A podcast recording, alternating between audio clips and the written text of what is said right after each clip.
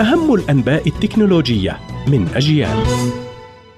إليكم نشرة التكنولوجيا من أجيال. أهلا بكم. منصة التدوين النصي ثريدز التي أطلقتها ميتا حديثا لمنافسة تويتر تواصل توسيع قاعدة مستخدميها النشطين وحققت ثريدز التي تتكامل مع إنستغرام نجاحا بجذب أكثر من 100 مليون مشترك في أول خمسة أيام من إطلاقها وتشير بيانات جديدة إلى أن المنصة حققت بالفعل خمس قاعدة المستخدمين النشطين الأسبوعية لتويتر. رغم ما ظهر من انخفاض طفيف في استخدام المنصة أواخر الأسبوع الماضي بنسبة 20% وخدمة واتساب تضيف ميزة تتيح للمستخدمين بدء دردشات مع أشخاص مجهولين من خلال البحث عن أرقام هواتفهم دون حفظها في دفتر العناوين.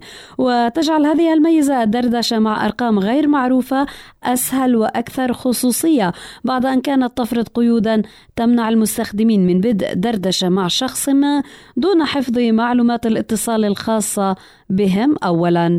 شركة روسية تطور روبوت قلبي للضغط على الصدر أثناء الإنعاش القلبي الرئوي وبفضل مستشعرات حيوية ينظم الجهاز الضغط وعمق الانضغاط ويمكنه العمل ببطارية لمدة 45 دقيقة متواصلة. ويمكن استخدام الجهاز في غرف العناية المركزة وسيارات الإسعاف والأقسام التي تزرع فيها الأعضاء البشرية. دوام الصحة والعافية لكم مستمعين هذا ما كان لدينا في نشرة التكنولوجيا. من أجيال قرأت عليكم ميسم البرغوثي. إلى اللقاء.